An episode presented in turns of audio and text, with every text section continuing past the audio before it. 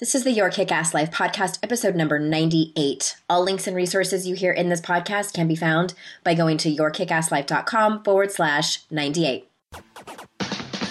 This is the Your Kick Ass Life podcast with Andrea Owen, a no BS guide to self help and badassery. Because, ladies, let's face it, life's too short for it to not kick ass. And here's your host the girl who serves it up straight with a side of crazy, Andrea Owen. Hey there, ass kickers. Welcome to another episode of the podcast. I'm so glad you're here. And I am I have one exciting announcement for you. But before I tell you about that, I have a funny story for you. I always try to think of something funny to tell you to entertain you. And what it's sort of become a trend to do is tell you funny stories about things that my daughter says to me because she's six and it's hilarious. And I thought it was hilarious. Hopefully, you do too. So, you might be able to tell by the sound of my voice that I'm under the weather right now.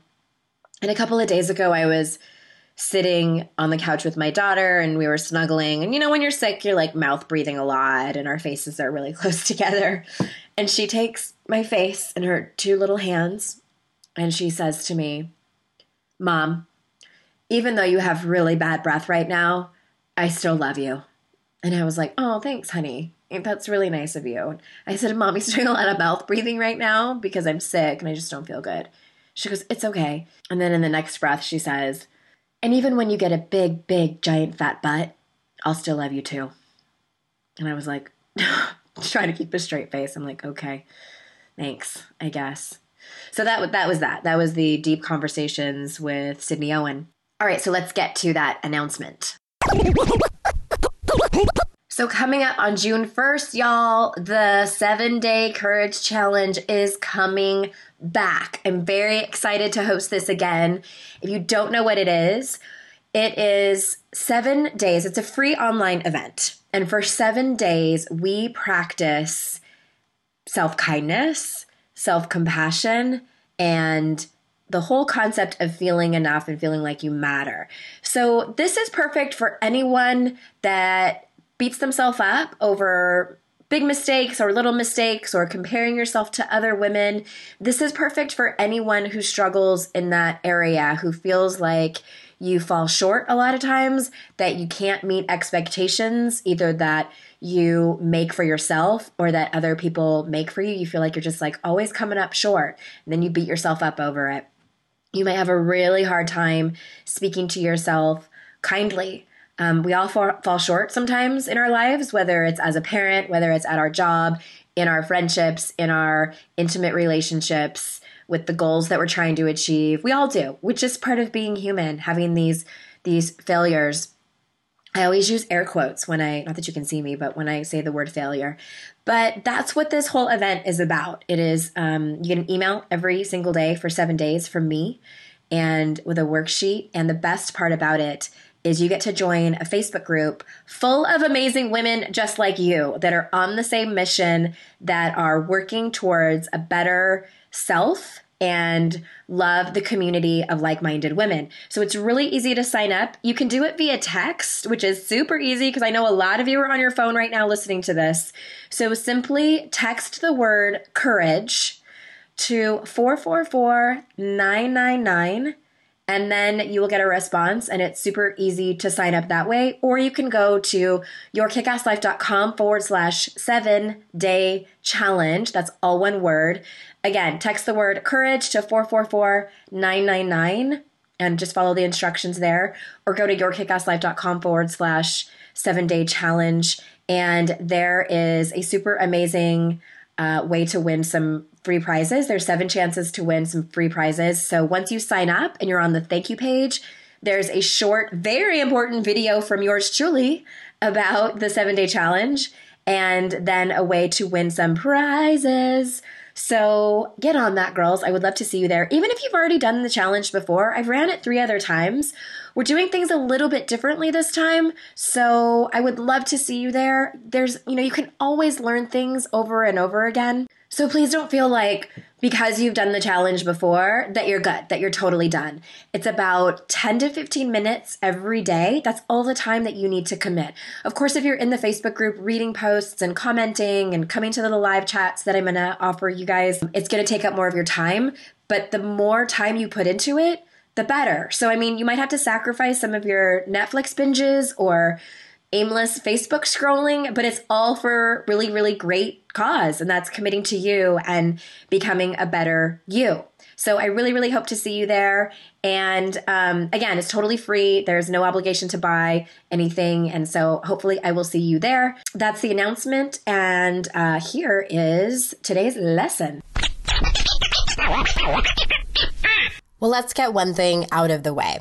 I talk about the inner critic a lot because I know beyond a shadow of a doubt that this beast, the voice in your head that keeps you small, has the capacity to be the one thing that prevents you from living your most kick ass life.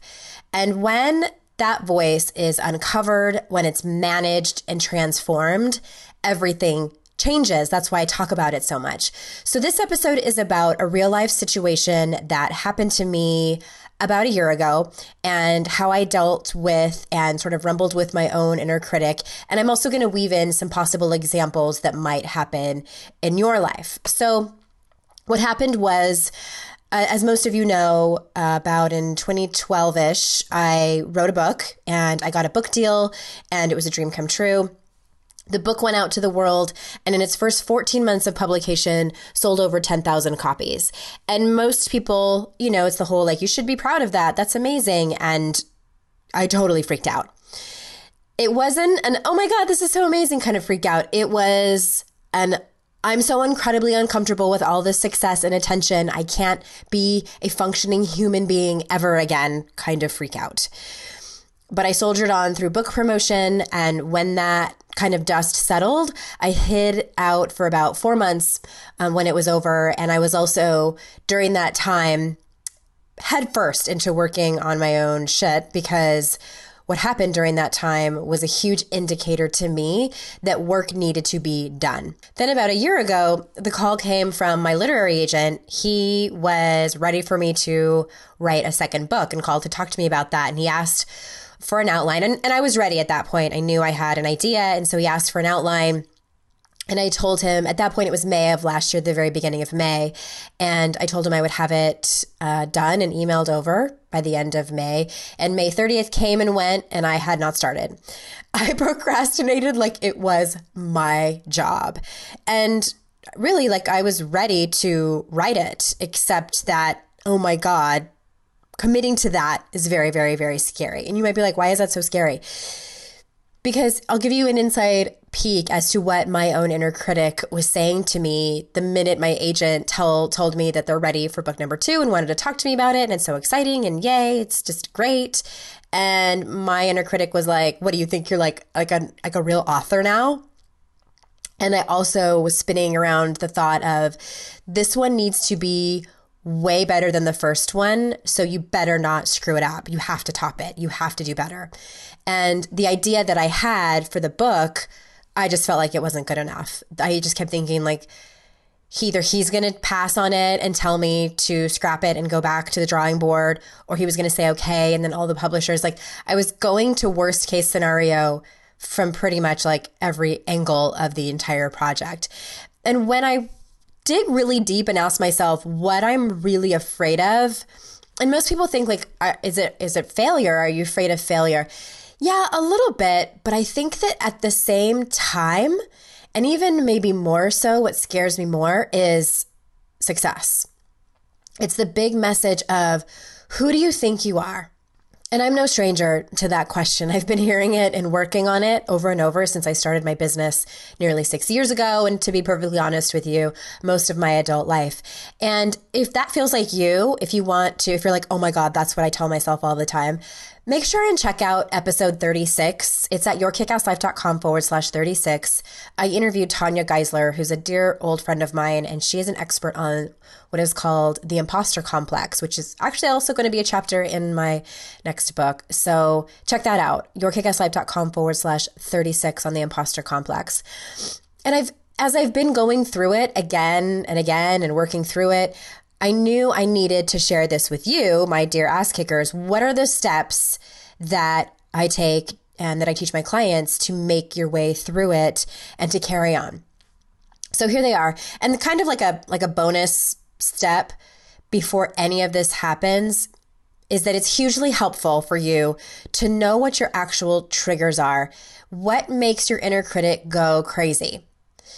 For me, work is a trigger. And I think for for a lot of people, whether you are an entrepreneur and own your own business or you are a corporate nine to five girl, I have in my experience have talked to a lot of women who it's a it's a trigger for them. And and some some of you some of y'all have it on lockdown and like your triggers are, are somewhere else. But for working moms it can be the work life balance is a trigger for them.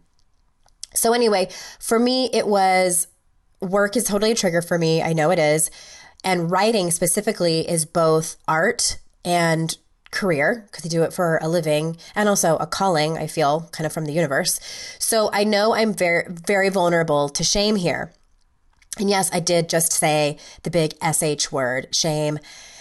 Something this big for me has the opportunity to bring up so much discomfort, i.e., criticism, failure, rejection, and feeling not good enough all things that are a shame shitstorm for me. And when we're in shame, we hide unless we can learn to practice another way. So the official step one is that I know it's happening. And this might sound obvious, but for many people, they're so used to living in fear and being paralyzed by the asshole voice in their head, they don't even realize that it's happening. For me, I know when I'm not returning phone calls, in this case, it would be specifically to my agent when I'm hiding out, when I am procrastinating, when I tell nobody what's going on, if I'm feeling anxious about what's happening, if I'm beating myself, if I'm going over and over again the what if scenarios, I know I am in trouble. And just again, I want to remind you, you may have heard me talk about it in the very beginning of this episode, that the seven day challenge is coming up on June 1st. And if you're already like, oh my God, this is totally me, um, I highly, highly encourage you to sign up for that. Yourkickasslife.com forward slash seven day challenge, all one word.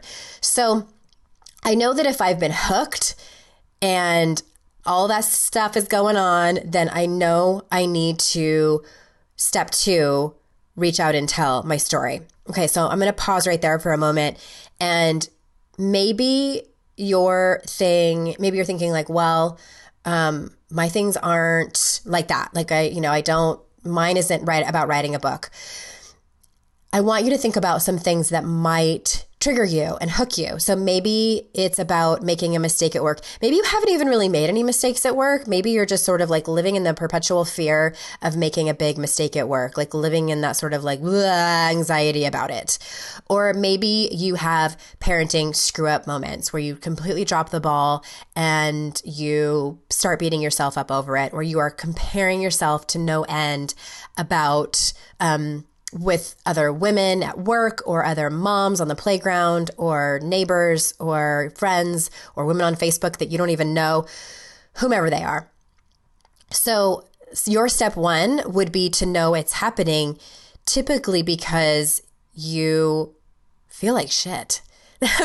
Some people are like, I get so lost in this, in this, um, you know, this barrage of talk. I don't even realize I'm in it. I'm, it's happening for like one day. So if you are like doing stuff where you're maybe like getting kind of prickly with somebody that you care about or like gossiping more than usual or eating an entire sleeve of thin mint cookies or, or something that's like a behavior that you know like bleh, doesn't feel really good, but it's kind of a numbing out mechanism for you. Check your thoughts because you're probably in like an inner critic shitstorm. So that might be helpful for you. Another thing I tell people too is once you start doing this work and listening to me talk about this ad nauseum, as I do, then you will probably start to hear that voice quicker. So you won't spend days on end in that tornado of talk. All right, so getting back to step two, reaching out and telling your story. And like Brene Brown teaches us, it's the right story at the right time to the right person. Lord knows I have screwed that up so many times. and look to the wrong person to try to help me through this mess. So, very luckily for me, I know I'm very blessed in this aspect. I have those people in my life. And, you know, I have figured that out through trial and error and for intentionally creating these relationships. So if you don't have that person, I encourage you to go to podcast 27. Um, it's it's very um, clearly titled How to Be an Amazing Friend and Manifest Your Tribe. It's yourkickasslife.com forward slash 27. Um, that'll help you out a little bit. and these people that I have in my life, and hopefully you do too, I can call them and say, Hey, so this is happening, and I'm so freaked out by it. And they don't judge me, they don't try to fix it and they don't tell me I'm crazy for thinking that and to get over it or make me wrong for how I feel. These people see me and hear me and love me in all my humanness and all my human mess. And really, the great thing about that, yes, is that love and connection and intimacy with partners and friends. And when we tell our stories to the right people, the shame aspect of your inner critic cannot survive. It's as simple as that. It starts to diminish and you start to move through the feelings. So they don't just magically disappear, you start to move through them. So then step three is to do the hard thing anyway. And in the example that I gave you about really stepping it up and taking a deep breath and doing the taking the steps to write that second book, it was a matter of processing all the feelings that were happening and then doing the hard thing anyway. So this is actually an archived post that I wrote about a year ago. And when I originally wrote this, I sat down right afterwards and sent my outline to my agent for feedback so we could then send it to um, out to publishers. And I even told him what I wanted in my contract this time, which was very scary for me to take a stand for what I wanted and what I believed I deserved. And guess what, you guys? I didn't die. And, you know, fast forward one year later to now, which we are in May of 2016, I have written the book proposal. We pitched it to publishers and signed a contract. My final, final manuscript is due at the end of this year. And it is still, it's still really scary. It's still really scary. I've made it through. I've called on my friends as this whole process is going. Um, I've celebrated with people. I've freaked out with people.